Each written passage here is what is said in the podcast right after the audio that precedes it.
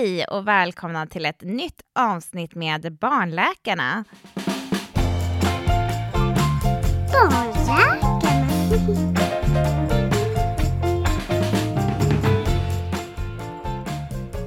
Idag poddar jag Mata och Mia. Och idag har vi äran att ha med oss Sara, instamorskan Dellner och det är vi väldigt glada för. Välkommen Sara, hur mår du? Tusen tack. Jo, men det är söndag och det är höst. Så jag försöker att eh, landa i eh, höstlugnet. Ja, men det är ändå lite ruggigt också. Ja, det är lite, men så är det nästan alltid i Stockholm. Det är ju Ja. rätt så fuktigt. Liksom. Ja. Man är inte sitt piggaste jag, men eh, det är ändå Nej. fint med alla färger. Ja, färgerna är fina. Jag tänker att naturen på något sätt försöker kompensera för det vidriga mörkret. Ja.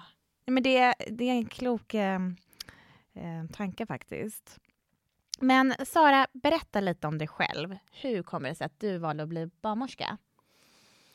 Jag, jag jobbade ju rätt så länge som syrra Mm. eh, på akuten eh, i ungefär sex år. Mhm. Och då, um, jag är en liten rastlös själ och sådär, Mm. så att jag känner att jag vill gärna ha något projekt på gång. Så då eh, forskade jag en del. Jag forskade nästan tre år. Ehm, och eh, så som jag i alla fall blev tillsagd var på den tiden att man behövde bara en, en eh, kandidatexamen för att registrera sig som doktorand. Så vi tänkte vi tar det sen. Men om det stämmer eller inte, så i alla fall sen när jag skulle registrera mig, ja, men då hade det precis blivit så att man behövde magister.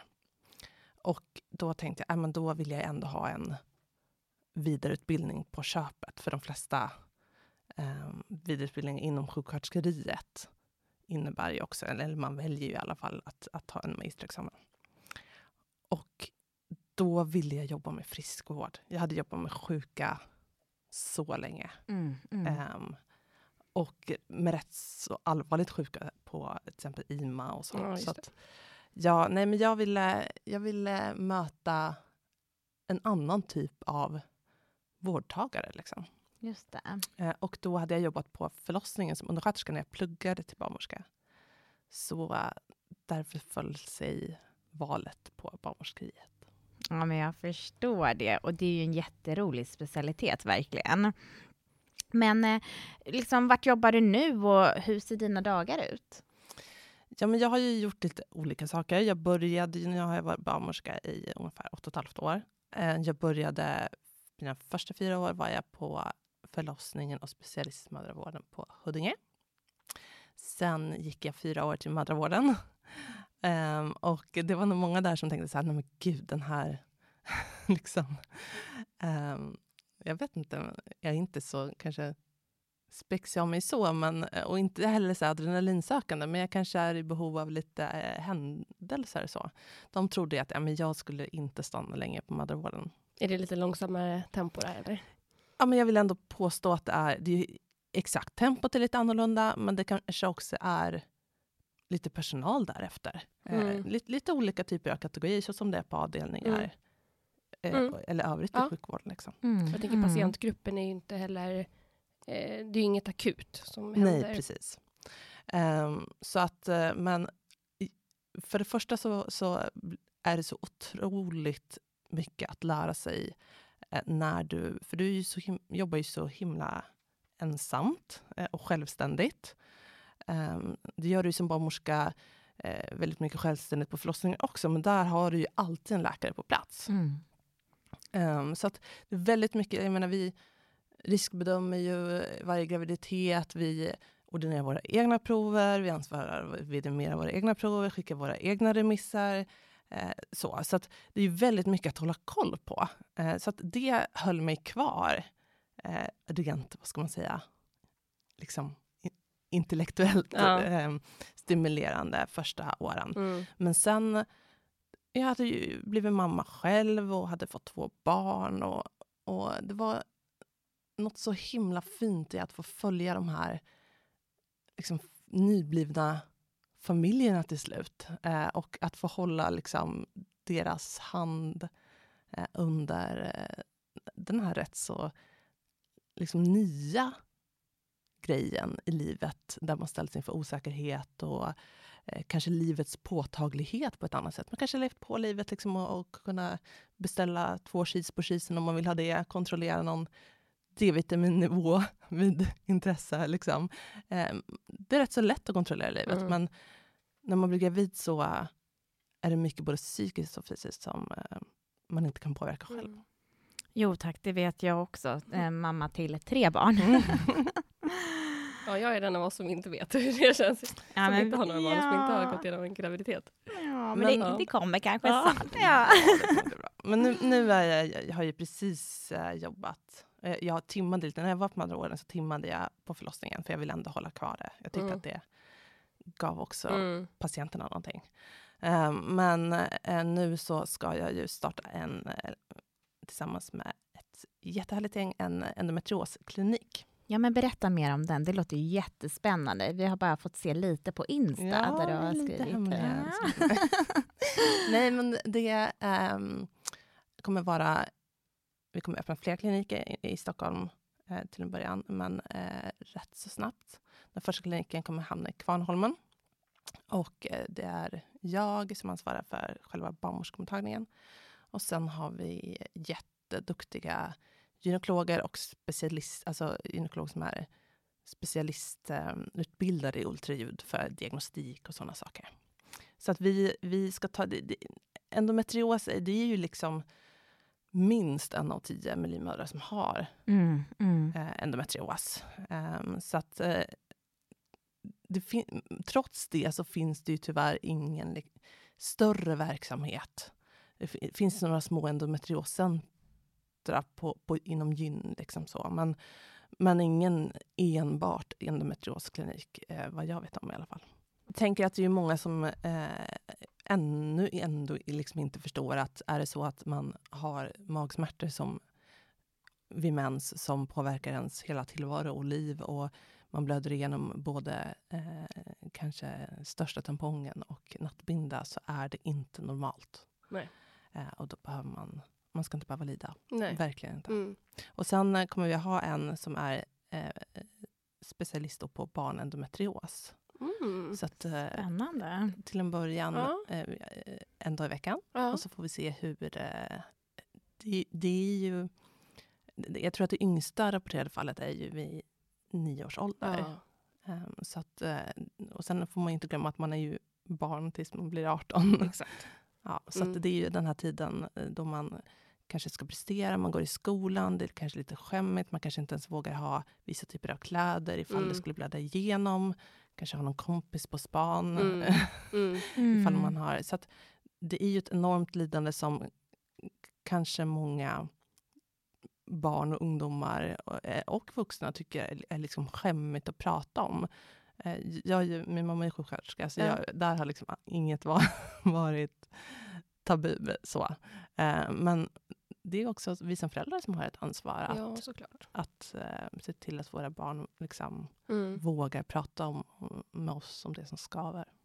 Verkligen, Och verkligen. jag tänker så här, vi, vi har ju kanske lyssnare som inte vet vad endometrios är. Kan inte du bara lite Ja, kort det är berätta vad det är? Det är ju när en liksom livmoderslemhinneliknande celler sätter sig på andra ställen Ja. i kroppen. Mm. Och det har ju rapporterats från kroppens samtliga organ. Eh, man vet inte exakt riktigt hur den här eh, spridningen sker. Man vet vilka riskfaktorer och, och sådana saker. Eh, men till exempel var det någon som hade endometrios i näsan. Så Mm. varje mens blödde hon då näsblod. Oj, det låter ju väldigt besvärligt. Så att, eh, det, det, det, det som blir besvärligt blir ju den här inflammationen och den smärtan som uppstår i den här vävnaden som, som liksom inte kan göra sig av med blodet som livmodern kan. Den, den spottar ut den i Ja. form av, av en mens. Ja. Mm. Eh, så att det är där, därför man får ont. Ja, Mm. och på barnakuten så är det ju de som vi ser, de som kommer in med smärtor. Mm. Eh, och då gäller det att veta vilken instans de ska gå till, att, att förstå att det faktiskt är endometriossmärtor och Ja, skicka dem till gynakuten. Då. Och det är inte jättelätt att... Eh, jag menar, det krävs ju ändå ett bevis på endometriosen, så att säga, till exempel via eh, ultraljud Mm. eller att man eh, går in kirurgiskt och ser endometriosen. Ibland kan, om jag förstått det rätt, eh, liksom en magnet eh, röntgen eh, också diagnostiserades som. Men man måste, så att det, det är därför det, det är förhållandevis få som är riktigt duktiga på diagnostiken. Och det är också en risk att till exempel gå in och, och göra kirurgiskt ingrepp för diagnostik också. Så att det är det här vi också vill göra skillnad på. Att, att, att komma rätt från början eh, och att få sin diagnos snabbare. Det tar ju jätte, jättemånga år i snitt att få diagnosen och så det ska det inte behöva vara. Nej men verkligen, jag håller med och tack för att du förtydligade lite mer kring vad endometrios är för våra lyssnare. Men jag tänkte att vi ska prata lite om ditt Instagramkonto också. Mm. Hur började allt och hur blev du så stor? Stor vet jag inte. Jag jo, det tycker jag. Nej, men eh, det var ju under, under pandemin så jobbade jag på mödravården och eh, generellt så är det väl kanske jag en av de yngre eh, som jobbar på mödravården. Eh, och eh, märkte att när det här kom, det skapade en, en liksom, hos redan rätt så orolig eh, liksom, målgrupp, så, så blev de ännu oroligare eftersom man inte visste någonting. Vi lever ju i ett kontrollsamhälle liksom, idag, på gott och ont. Eh, så att när vi blev nerringda om frågor om liksom, kan jag äta en brun banan? Så kände jag att, nej men vänta nu, det är inte den här bruna bananen som är liksom boven till, till den här oron, utan jag tror ju och har alltid trott på information. Känner man sig liksom informerad, sen måste man ju också vara ärlig och säga att det här vet vi inte än. Så.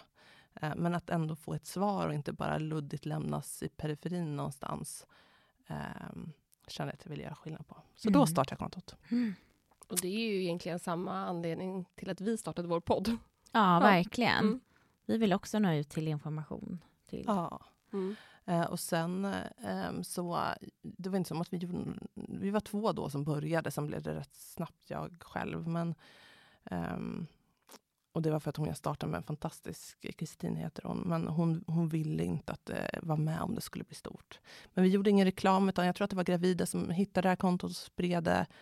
Och för mig har det varit jätteviktigt att, att och jag har ju alltid jobbat mer än heltid som barnmorska på golvet. Alltså mm. det här är inte ett Instagramkonto där jag vill bli en profil och sitta liksom, eh, och bli en influencer för eh, alltså så, så, utan jag vill försöka förmedla mitt kontos innehåll tillsammans med lite ja, men vardags liksom, utmaningar som förälder, som medmänniska och eh, ändå få det lite personligt. För jag kan tycka att det blir lite väl matigt och jobbigt om det bara skulle vara information mm. rakt mm. igenom. Mm. Det har du verkligen lyckats med, för det är ju verkligen en blandning av ja, men ditt privatliv och personliga saker. Men ja, också, allt som ja. du vet berättar jag ju inte på. Nej, nej inte allt. nej, och eh, jag skulle aldrig liksom, utelämna någon. Till exempel när jag separerar, det tycker jag eh, eh, också är jätteviktigt att, att prata om. Och eh, hur svårt och vilka utmaningar och eh, så sällan det görs liksom lättvindigt med, med barn involverat och så. Eh, men jag har liksom aldrig valt att hänga ut.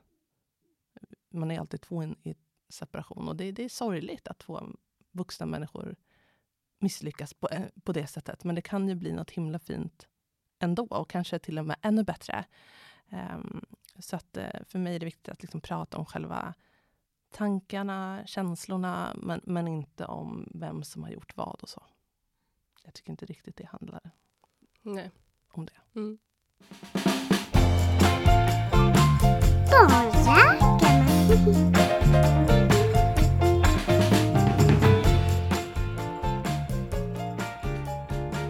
Men Sara, du har ju också skrivit en bok som mm. eh, vi gärna tipsar alla gravida mm. om. Den heter ju just det, Gravid, mm. med utropstecken. Mm. Berätta, hur, eh, hur fick du idén till att skriva en bok? Nej, men det var ju alla de här åren på mödravården som inte jag kanske riktigt förstod. Jag hade jobbat med så mycket sjuka patienter innan. Och eh, då kanske man har ett litet annat perspektiv. Inget absolut rätt eller fel, för man lever i, eh, liksom under de förhållanden man, man lever i. Och, och oron liksom jag tror att det finns, sen är man väl mer eller mindre orosbenägen, men, men den här liksom strävan kring, det, det är ju inte längre att hålla span på eh, liksom efter ett lejon på savannen eller, eller den formen av hot. Men det finns ju naturligt i oss för att skydda oss eh, mot vår omgivning. Eh, så att jag hade nog inte förstått hur oroliga de här faktiskt förhållandevis då friska, för det är ju en, en form av friskvård ändå, även om det är inom hälso och sjukvården, så den typen av, av eh, patienter.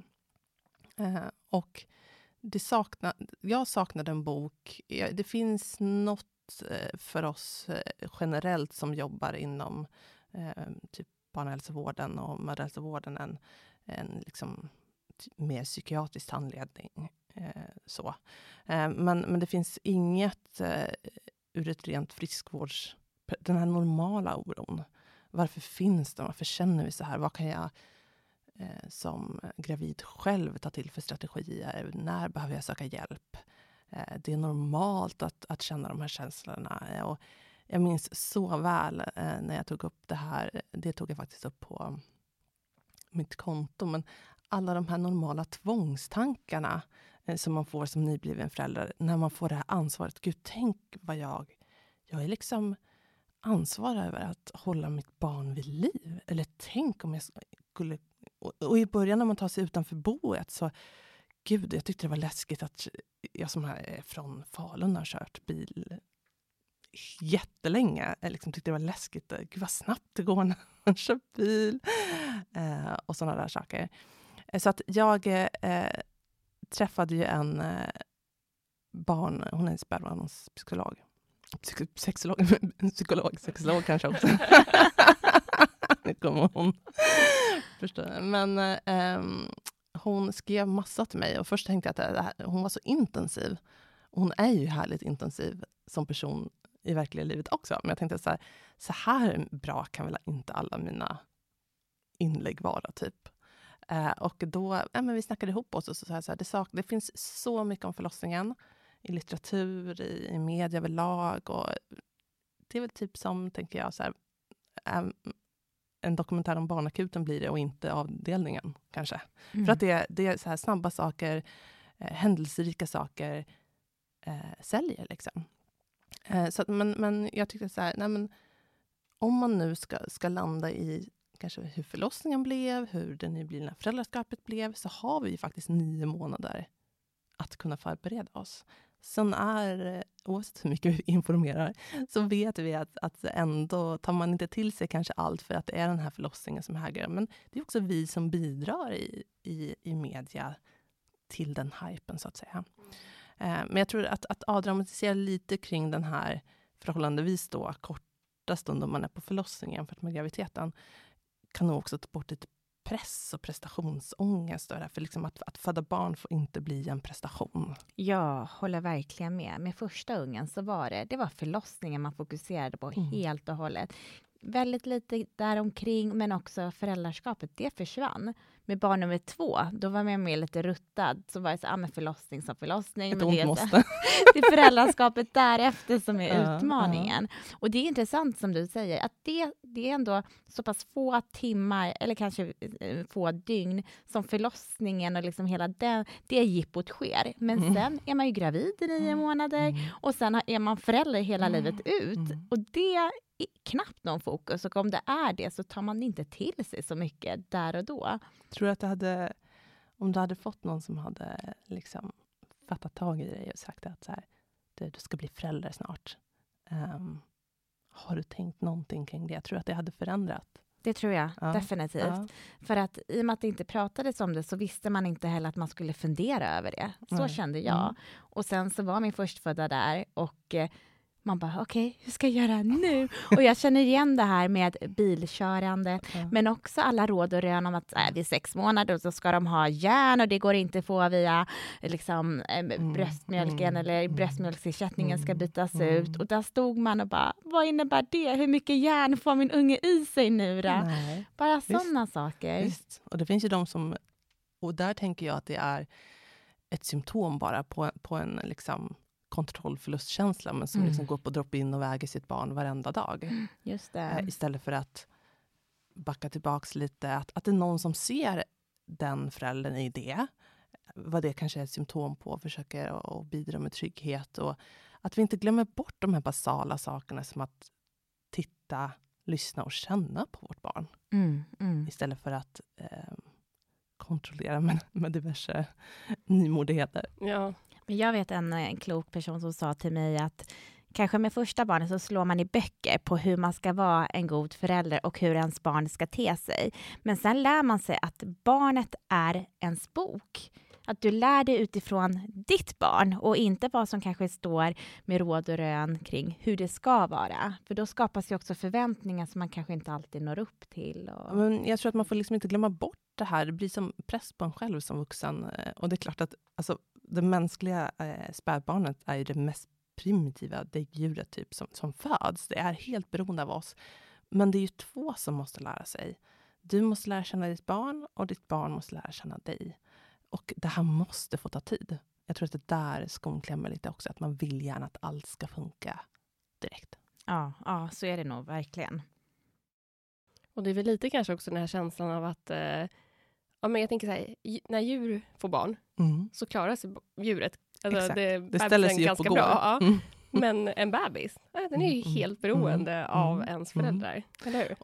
Och så är det ju så Verkligen. många som säger, ah, men vad behöver jag? Och Det är återigen det här kontrollbehovet. Liksom. Mm. Eh, vad ska jag köpa för grejer? Och, och sådär. Och så brukar jag då liksom, ah, men vänta nu. Det, det, det enda ett nyfött barn behöver, det är liksom lite basal omvårdnad i form av liksom hålla sig varm och, och eh, blöja och lite hygien och sådär.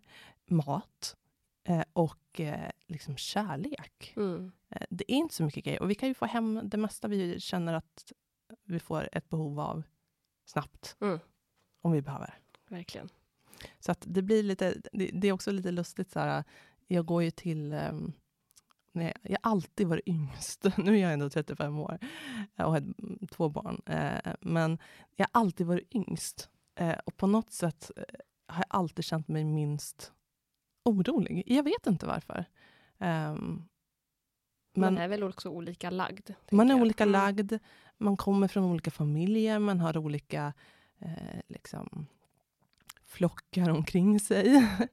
eh, och eh, kanske ibland på andra håll kan jag bli lite mer liksom, eh, ängslig ju mer jag vet av vissa saker för Mm. att eh, jag känner att jag har ett ansvar. Liksom. Mm.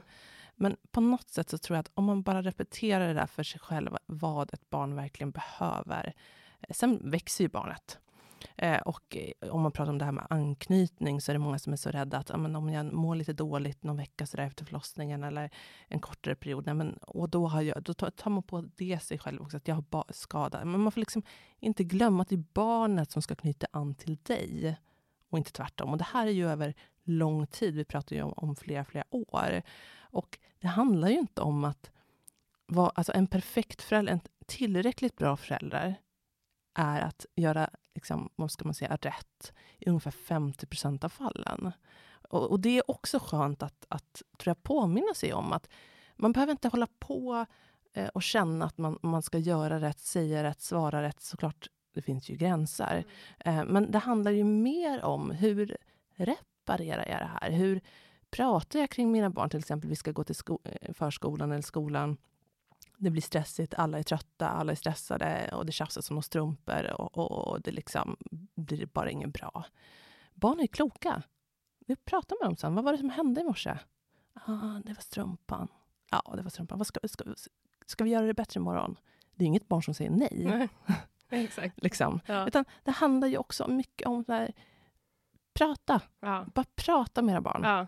Eh, barn är ju brutalt ärliga Ja. eh, och eh, fantastiska på det sättet. ja, men precis. Och kan de inte prata så känn på barnet. Och det, Exakt. lite det här som vi, vi har gått igenom det här i ett avsnitt med feber. Mm. Ja, men så här, det är många föräldrar som undrar, ska jag ge Alvedon och Ipren Mm. när det blir 38,0 eller 38,1 Mm. eller Mhm. 38,2? Ja, men det är lite så här. Mm. Så Mm. sant. Och då brukar vi försöka inge lite trygghet genom att säga så här, det är barnets välmående som styr, inte Mm. siffran på termometern. Jag har hört att barnläkare ger enbart febernedsättande för föräldrars skull. Ja, men exakt. Det, alltså, det blir ju lite så. En sanning med man, eh, modifikation, men ja. självklart. det och viss, vi, vissa vi... barn ska inte ha, alltså, till en viss ålder så det är inte det att man inte ska ha feber. Men, men, man vill ju då att man söker sjukvård för att se vad den här febern beror på. Ja. Men vi pratade lite om det tidigare ja. också, det här att man Ah, vad ska jag ha för feber och det ska vara diverse olika moderna eh, termometrar och sådär. Men att känn på ditt barn. Feber är ju ett naturligt sätt för det här liksom, eh, barnet som inte exponeras för så mycket eh, virus och, och sånt. Eh, och det är ju ett välfungerande immunförsvar och, och barnet eh, får ju rätt snabbt hög feber eh, utan att det kanske inte alla gånger heller är speciellt påverkat. Så att glöm, titta på ditt barn. Känns det lojt? Eh, och känn gärna liksom på kroppen istället för pannan hos mm. barn till exempel. Mm. Eh, och jag menar, ja, den kanske har feber. Och är det så att jag brukar tänka som förälder, och det här är bara som, som Sara, privatperson, men jag ger mina barn eh, smärtlindring eller febernedsättande om jag tycker att de behöver det för att få i sig mat eller Exakt. verka ont mm. eller ja. inte kan sova. Och det är det, det vi också brukar säga. Mm. Exakt. Ja. Men jag tror det lever kvar också någonting det här med att man tror att den här febern och, eh, man är så rädd för det här med feberkramper mm. som ju ofta är så mycket eh, mer läskiga att titta på än mm. vad det är. Liksom, mm. så. Um, men eh, det är också bevisat att, att liksom, det skyddar ju inte mot det, men ändå vill man på något sätt trycka i den där ja. ifall att. Ja. Så. Ja. Uh, men om man på något sätt kan, kan gå, liksom, tänka ett steg till. Men en liten rolig grej var ju när jag ringde uh, min son, uh, slog i ögonbrynet. han gled ner på någon bok och det var ett um, jättelitet fall. Liksom, han stod, han kanske var ett år eller något sånt där. Um, och skrek. Jag tänkte, ah, vad fasiken är det nu liksom? Han bara gled ju ner där och så ja. tittade jag där och ni vet ju om man slår i ögonbrynet, det är otroligt kärlrikt. Så det var ju så mycket blod. Och jag som då, jag bara, nej jag vill inte in till, till Astrid. Eh, alltså, jag vill inte in till något sjukhus här. Liksom. Så jag tänkte bara ringa till L77 för att höra, så här, kan jag få bara komma till vårdcentralen och fixa det lite snabbt? Eh, hade jag haft grejer hemma kanske jag hade liksom fixat det själv.